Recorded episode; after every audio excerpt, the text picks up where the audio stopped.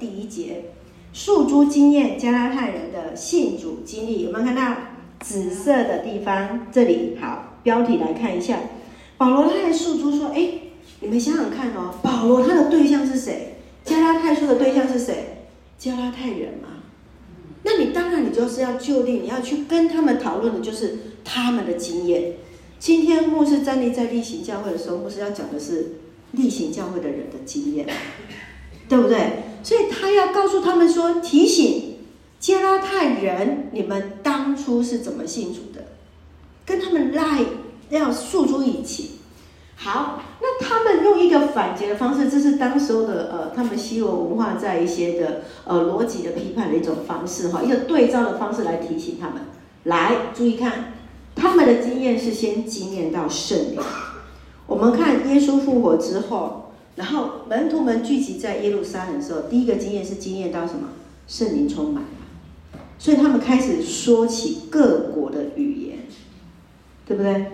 各国的语言开始，而且那时候是大家从各个地方来的人回到耶路撒冷，回到耶路撒冷，他们在五旬节的时候，也就是在逾越节之后的五十天，在五旬节的时候，他们经验到圣灵充满在他们身上，他们说起各国的语言，他们讲的话语，他们从各地的人都听得懂。不管从美国回来的，从纽西兰回来，从德国回来，从法国回来的人，他们来例行教会做礼拜的时候，突然之间牧师讲起了各国的语言，他们全部人都听得懂。这样懂了吗？好，所以加拉太人他们的经验是什么？他们是经验到圣灵，他们不是事先经验到律法，他们的经验到圣灵之后所听到的福音是从这里而来的。去领受到这一份的一个信心，所以来这句话很重要，我把它画下来。保罗指出，他们既然是靠圣灵入门，就不应该靠肉身来成全。肉身是指什么？守律法嘛。你们既然一开始就已经从神那里领受圣灵，为什么你们还要被肉身的律法给怎么样？捆绑？对，所以这里很重要，在这里。第二个部分，来，我们来看下一页的地方，第三章的第六节到第十四节，四十二页往下翻，诉诸例证亚伯拉罕的称义。好，亚伯拉罕称义这一段很重要，是保罗要告诉他们，亚伯拉罕下一页，来四十二页，亚伯拉罕他信主，他怎么相信上帝？神呼召他，不是吗？上帝整个在呼召他嘛。然后接下来就什么？上帝就称他为义了，因为他相信神，神就称他为义。对，他有做什么事情？没有啊，他有没有遵守十诫？起初上帝说什么？没有嘛？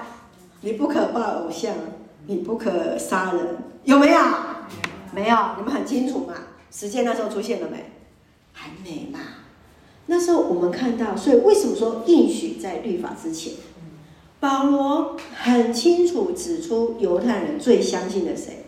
他们所尊崇的信仰之父、信心之父，就是指着亚伯拉罕。所以他为什么要去拿？要拿就要拿那个最大的，直接来扛在他们面前。亚伯拉罕嘛，好，那我所以用了六次的经文来引用旧约的新经文来去论断。注意哦，得救不在于有摩西之约的人所要求的律法的行为，但是呢，要尊重那些遵守律法的人。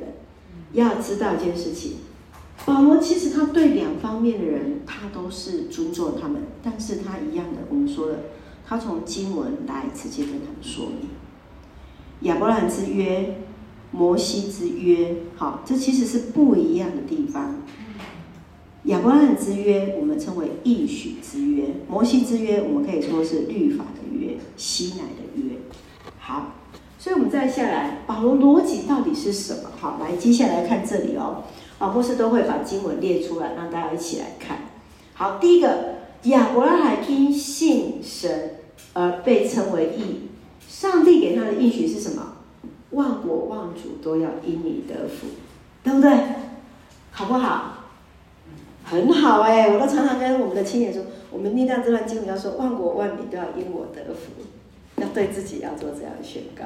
好，好，所以其实要让信的人与他一起同福。好，来看第六节，一起来读好吗？来，正如圣经，牧师已经打在上面了，来，一起来读。来，正如圣经提到亚伯拉罕的时候说，他信上帝，因他的信，上帝认他为义。第九节，亚伯拉罕信了，因而蒙福。这样，一切信了的人也要跟他一同蒙福。好，所以你看哦。在第一段的当中，一开始保罗为什么提出亚伯拉罕？他所用的是不是都是在创世纪的经文？在提到的是什么？因你得福嘛？有没有？他信上帝，因他的信，上帝就称他为义人了啊，是不是？好，来，你们的课本只有写这些黑体字的，标楷体的是牧师把经文抓出来给大家看，这样比较容易。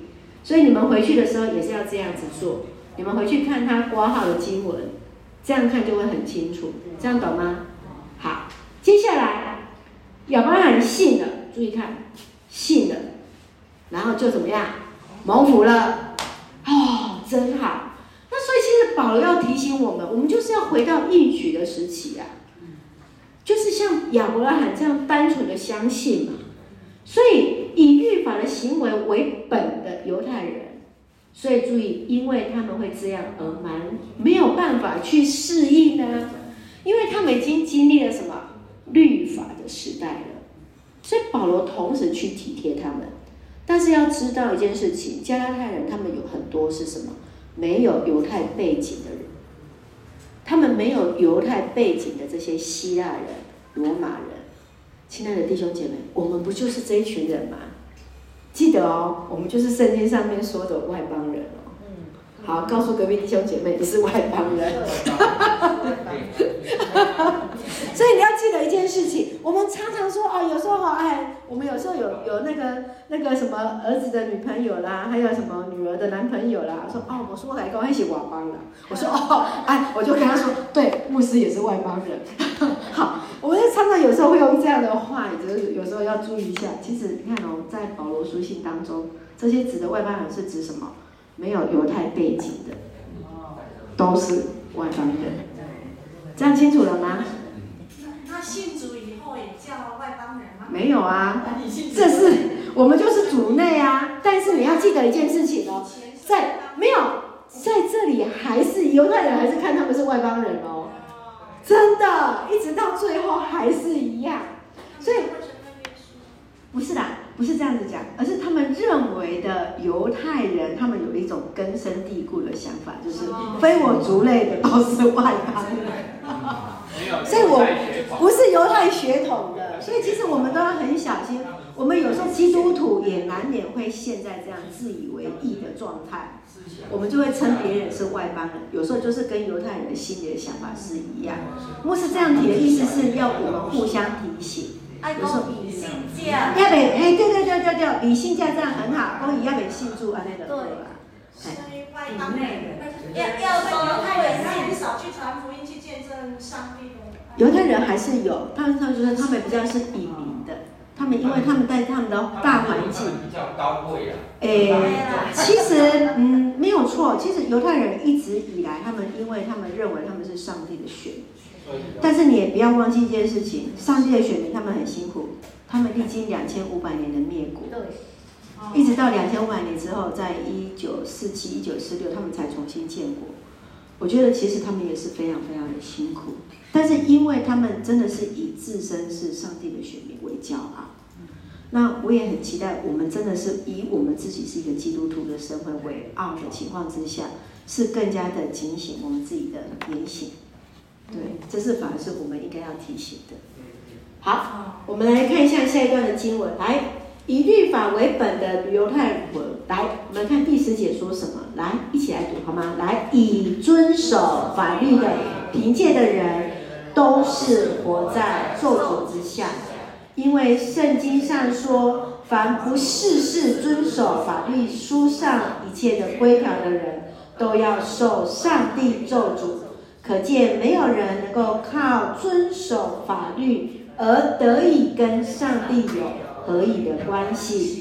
但是法律并不是以信为凭借，而是像圣经所说，那遵守法律的人将因法律而存活。好，这就是保罗要提醒他们的：以律法为本的人，他们就是存在咒诅里面。为什么？因为他们不可能完全遵守，因为完全不可能遵守。好啊，你要靠律法，那你真的全部都遵守吗？你真的可以遵守吗？你可以全部都遵守吗？那卖公啥？那跟他讲十条诫命就好了。啊，有时候就会觉得很难了。你看第九条、第十条，哦，不可起贪心，哦，有时候还是会想要哎。你们会不会去抢折扣商品啊？有时候还是也会嘛，不是吗？有时候那有一点是就一个一种，哎，我觉得我好像赚到一点那种感觉，对没？所以我的意思是说，你看哦。圣经上说不是不是遵事事遵守嘛？那我们有没有可能真的做做到事事遵守？其实保罗不是去否定律法，而是在提醒大家，我们不可能做到。嗯，对，知道吗？他不是去否定他，而是提醒以律法为本的犹太人，来想一下，你们真的可以做到吗？了解吗？保罗是在做这样的一个善意的提醒。要给他们一个更方便的事情，就是什么？信耶稣就对了，对不对？哈，所以呢，你怎么可能？所以十一节说到了，因为没有人能够靠遵守律法而得以跟上帝有合理的关系，这个就是什么？称义。称义，我们一般的翻译就是称为义嘛，就是与神恢复合一的关系，和好的关系。好，所以我们再继续往下看哦。所以，为了让那些在律法以下的这些犹太人能够脱离这样的咒诅，哎，真的是咒诅哎！他明明就做不到，还要做，不是咒诅是什么？对不对？刚这里搞，这没搞嘛？谁做得到？我们这里我很喜欢秀芝姐姐，可以搞？好难，对不对？艺人才做得到啊！好艺人才对啊！所以你看，谁是艺人啊？被神称为艺的人嘛。所以你看呢、哦，我们来看一下哦，亚伯拉罕一样。注意看这一节十四节，等一下我们会一起来读。他说什么？以信本于信得生，因着信而得着生命，领受圣灵。耶稣在十字架上亲自成为那咒主，来替代犹太人原本要受的咒主。好，十三节我们一起来读。来，基督已经为我们承担咒诅。借此救赎我们脱离了法律的咒诅，因为圣经上说，凡被挂在木头上的人都受上帝咒诅。所以你看嘛，耶稣基督已经为我们承受了。保罗就是要告诉这些犹太人，这个字字句句都是从所谓的经上记着说，圣经上说，这个都是从什么所谓的旧约，或是我们所说的。希伯来圣经，他就是要告诉这些犹太人，要注意的地方是在什么地方。所以，基督在十架的行为，就是让亚伯拉罕的福看到了没？亚伯拉罕的福是什么？对，信就得福了嘛，对不对？就蒙这个应许的，然后可以超越过犹太人的藩篱，就是什么？律法被限制住了。所以让外邦人怎么样？本于信得生。好，告诉隔壁弟兄姐妹，你也要本于信得生。你要本于信得生生嘛？我是讲了嘛，那个是圣经加拉太书里面写的外邦人，就是指我们呐、啊，对不对？我们谁有犹太人的背景？没有，没有嘛？你看我们多自由，对不对？好，有没有？方便哈？你看多好，不是一开始就先读加拉太书，以后我们读罗马书，大家就会很轻松的。好，OK，好，所以你看哦，在这个当中啊，你看哦，来十四节，我们一起来读。请，基督这样做的目的是要使外邦人借着基督耶稣获得上帝应许给亚伯拉罕的福泽，因为圣经上说，因信。而得以跟上帝有合一关系的人，将得生命，有没有很清楚？有。好，牧师用的都是现代中文译本的最新的修订本。好，就是在你们圣经课本的最右边那一栏，啊，你就会发现说，哎，其实这个翻译的真的很一眼明了。好，你可以对照和合本，和合本是适合背景句，但是你很适合，你可以更清楚去了解经文在说些什么。好，牧师把经文摘要在上面，有没有这样更清楚？有啦哈，这样子看书上的字比较小字一点啦哈。好，这个都是要花时间预备的。王牧师都说，哇，看你在准备查经班，都要花很长的时间。这个就是，对大家。不是我的意思是说，你们回去就是要这样读。好，牧师在跟你们做示范，就是说，诶，当你们在读这些导读的时候，当他括号的地方，你能够更清楚知道。就像我们大家一起在读圣经的时候，牧师教大家怎么去读圣经，怎么去使用圣经，这样对照马上是不是对那一句话是不是更清楚了解？有哈，好，所以。接下来我们要看下一段，来翻开往下面翻，请翻开在第下一页。好，我们来看一下哦，这一段在四十六页的地方，诉诸逻辑，律法先于应许先于律法，三章十五节到第十八节。好，来，保罗提出一件事情，第一个，约定不可废除或是加增，对吧？我们一般是不是在律法当中？告港给，哎，我跟秀芝姐租房子，啊，上面的租房子的契约写写写写写写，这样，是不是就定案了？他 A 我 B，就是他有一个正本一个副本，是不是？对呀。那我可不可以说，哎，我觉得哈这个不太好，我在我的 B 本上面加一些几个字，然后接下来呢，我要去跟他讨价还价，你看上面有写，啊，他的 A 版有没有写？没有写嘛，这个就是这句话所讲的。约定可不可以废弃或是加增？不行嘛，啊完呢，对不？好，我们来读这段节，三章十五节一起来读。当两个人同意某一件事，并且签订了契约，没有人能有所增减，这样清楚了吧？好，所以你要看到律法，为什么他这里讲说应许先于律法？第一句话而已，牧师都下面都跟大家讲一下金句在哪里。好，四十六页这里有没有看到？有哈。好，接下来往下走，应许是一种约定，就不应该被后来的律法所废弃。再讲一次，应许是不是在律法之前？对对呀。亚伯拉罕律之约是不是在摩西的律法之前？是。好，大家都这样清楚了，对不对？这样再看就很容易了。来，我们来看这段经文，十六节到十七节，请。同样，上帝已经向亚伯拉罕和他的子孙立了应许。圣经并不是用向子子孙孙，而是指多数的人，而是用向你的子孙，指一个人，就是基督。我的意思是，上帝立了约，并答应持守这约。那在四百三十年后才出现的法律，不能够破坏这约，以致取消了上帝的应许。犹太人他们在埃及地多少年？四百年。四百年。对。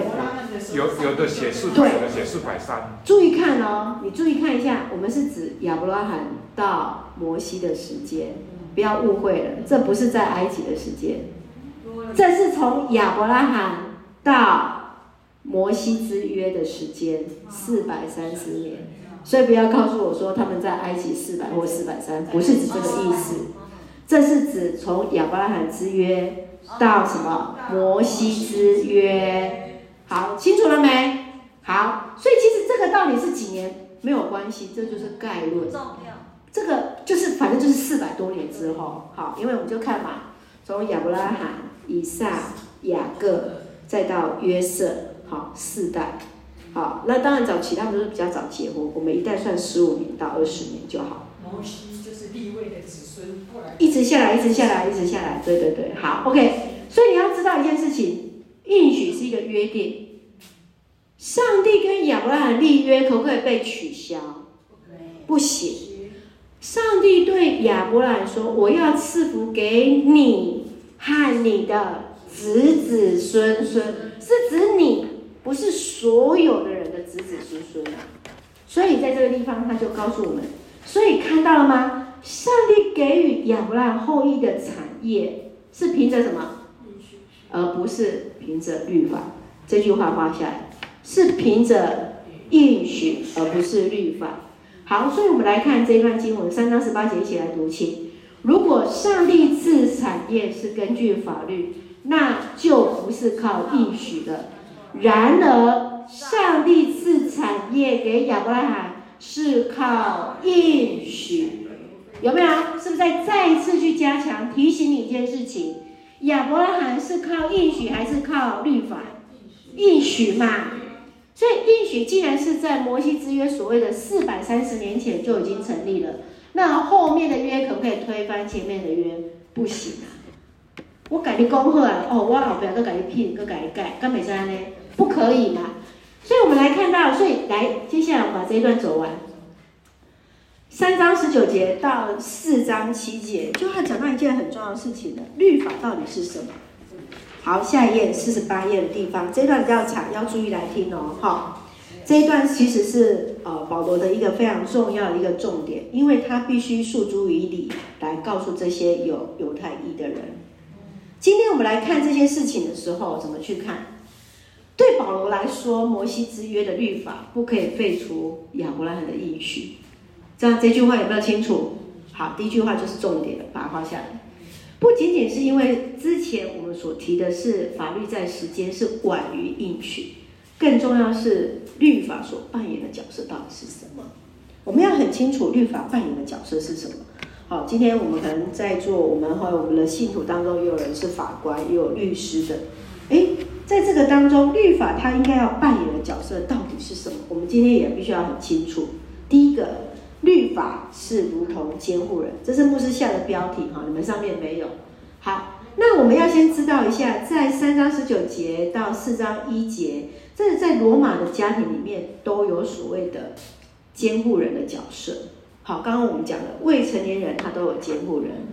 我现在我我们我们家哈，唯一需要设监护人只剩下王以礼而已，因为他未满十八岁。我现在成年人是十八岁了哈。好。然后呢，你看哦，所以律法就好像是犹太人的监护人，是为了什么过犯的存在而存在的？目的是不是叫人得生？不是，是监护人的角色，是监护人的角色，就好像为了将犹太人像小孩子一样保护啊。所以刚刚牧师用那种小孩的角色，十八岁之前这样监护人，你就可以很容易去明白。哦，原来上帝设立律法是把犹太人视为像小孩子，用律法去怎么样保护他们啊？啊，所以你会看到说，哦，你要怎么样做，你要怎么样做？牧师要告诉大家哦，这些律法是非常非常好。那个上帝真是第一个社会学家，第一个那个公卫专家。你看那种隔离政策，我们台湾是到日据时代之后才有哎。我们加护病房也是到日本人来台湾之后，我们才有。还有那些那个什么流行性的传染性疾病，也是因为日本把那些的医药的方式、隔离的方式，帮我们早期我们都没有这些东西耶。可是你要记得一件事情，上帝在多少三千多年前就有了，就有隔离政策了，有没有？长长大麻风的，是不是要放在营地之外？这就是什么？避免交叉感染。这个就是什么？隔离政策。所以我们常常在读的时候，有时候不是跟那些医师同工，我们在团契聚会，他们都说：“哇，上帝真的是最早的公位专家。”我们是在 COVID-19 之后，哇，公位系突然分数暴涨。哦，大家都知道公位很重要，公共卫生学系。好，公共卫生这是一个专门的学科，以前他们都不会觉得很重要。因为大型传染疾病之后，就会觉得很重要。可是你看看，上帝有没有很厉害？有，有啊，超强大的。好，所以你看，在这里以自己所提的应许的信来到的时候，所有信从基督的犹太人就可以怎么样？从律法之下被赎，而成为神的后裔。好，你看，牧师为什么这句话用红体字，就是要提醒大家这句话画红线。所以，所以当过去的犹太人像被监护人在管辖之下，而今天怎么样？你们已经得到自由了啊！因为你们已经可以从应许。成为应许而得生，而不是靠律法得生。好，所以在这个地方，我们要认识一件事情，叫做收养、赋予、继承权。这个是在犹太的社会当中没有，这个是从罗马的文化之下，保罗截取他们这样的一个观念。我们来认识这个地方。来，在保罗在罗马，呃，在这个加拉太书三章二十六到二十九。那用一个罗马人常见的一个赋予继子权，好，那这个我们要来看这一段三章二十六节，都是神的儿子的权势。好，注释的地方来指，当外邦的基督信徒是借着信而直接可以承受继承产业，成为儿子，所以我们今天都可以称天父是什么？阿爸父。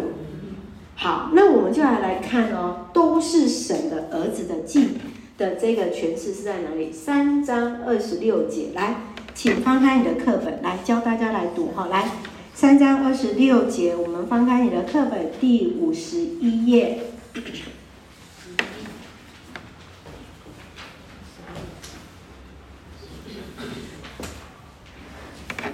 三章二十六节有没有看到？都是上帝的儿子。这个五十页。五十页吗？五十。哦，五十。哎，奇怪，我在哪里？经文经文里面，大家都。三章二十六节都是神的儿子的诠释。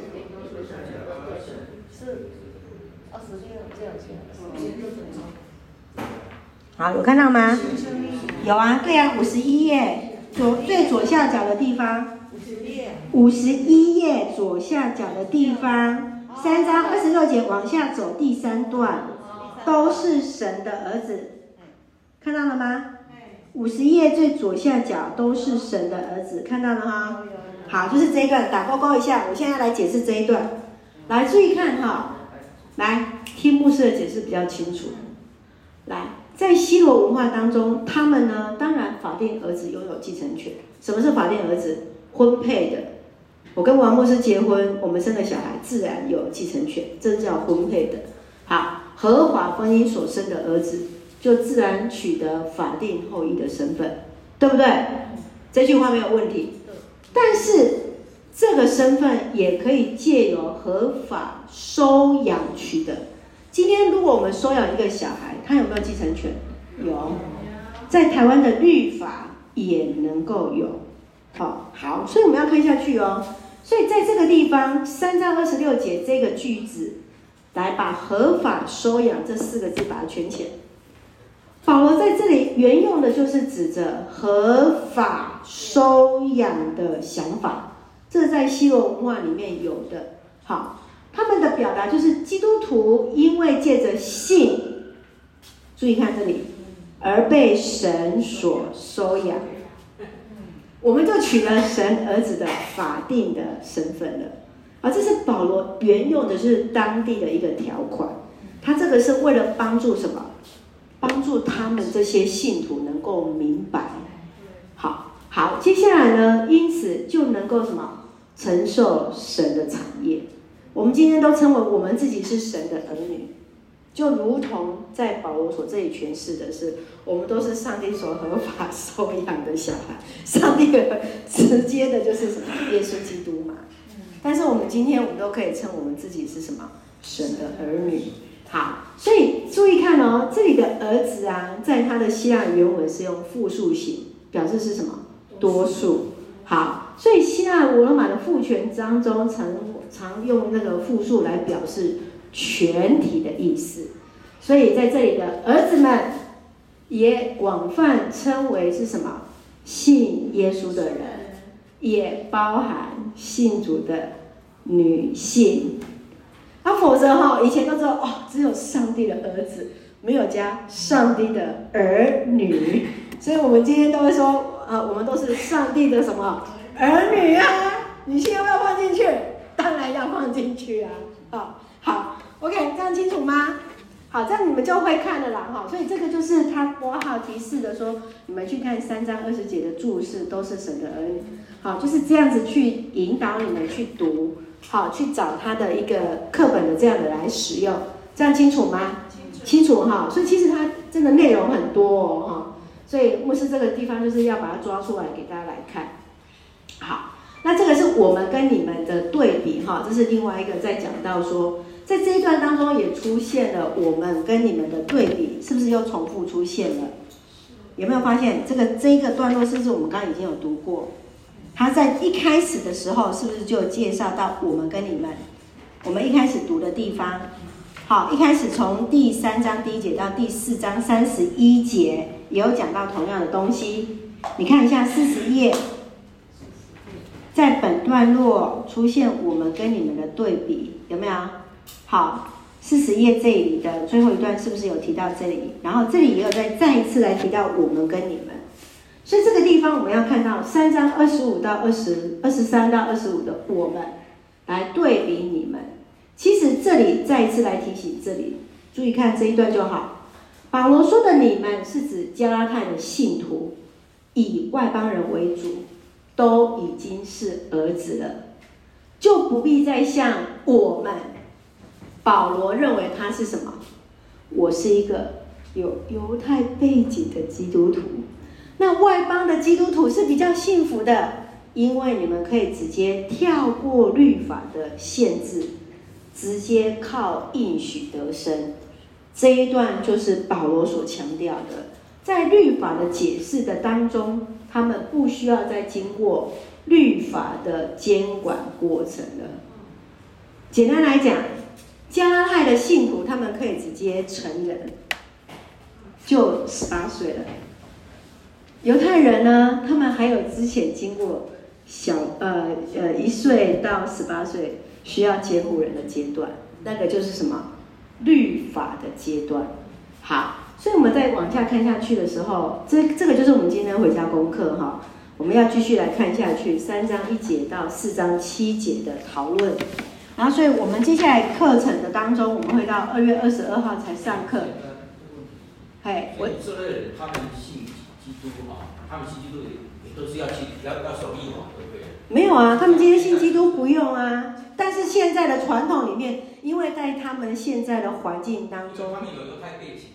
对，我的意思是指说，以今天的还是有一些基督徒，他们虽然是犹太人，他们也可以直接就相信耶稣就好了。他跟我们一样。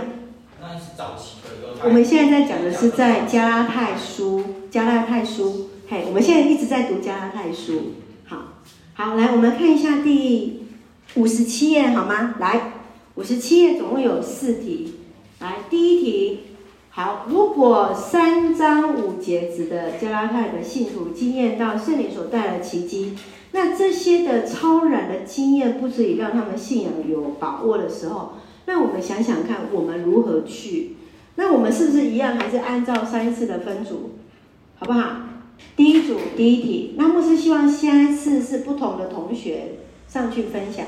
今天上台的人，下一次就可以不用上台，优先权呐，好啊。如果那一组你还是只有你一个人的话，那就还是你，好，好不好？好，来第二题，好，犹太人啊，把上帝所传给亚伯拉罕的福音是什么？跟我们今我们所信的福音有什么不同？那这也是提醒我们的信仰核心到底是什么？好，那个这里有一个对照哈，请大家就可以去翻一下罗马书二章。好，第三题，按着三章六六节到十四节，我们成为亚伯兰后裔所根据的是什么？好，记得亚伯兰后裔是是什么？是指应许嘛，对不对？好，那用我们的话，我们在这个地方保罗所要表达的思绪到底是什么？好，第三组，这一题比较简单哈，你可以用自己的表达话语。来第四题，按着本段因信耶稣基督，因信得救的理真理，我们要怎么去解释？因信称义，或是本于信称义？哦，这一题比较难哈，第四题比较难一点。好，可以让大家再来看下去。好，我们今天时间的关系，我们就先上到这里，然后我们下一次就是读第四章到第五章。好，因为总共有六章，二十二号，二月二十二号，好，现在是上个三三月，我们还是一样维持我们原来二四周嘛，好，好不好？那个还是一三周。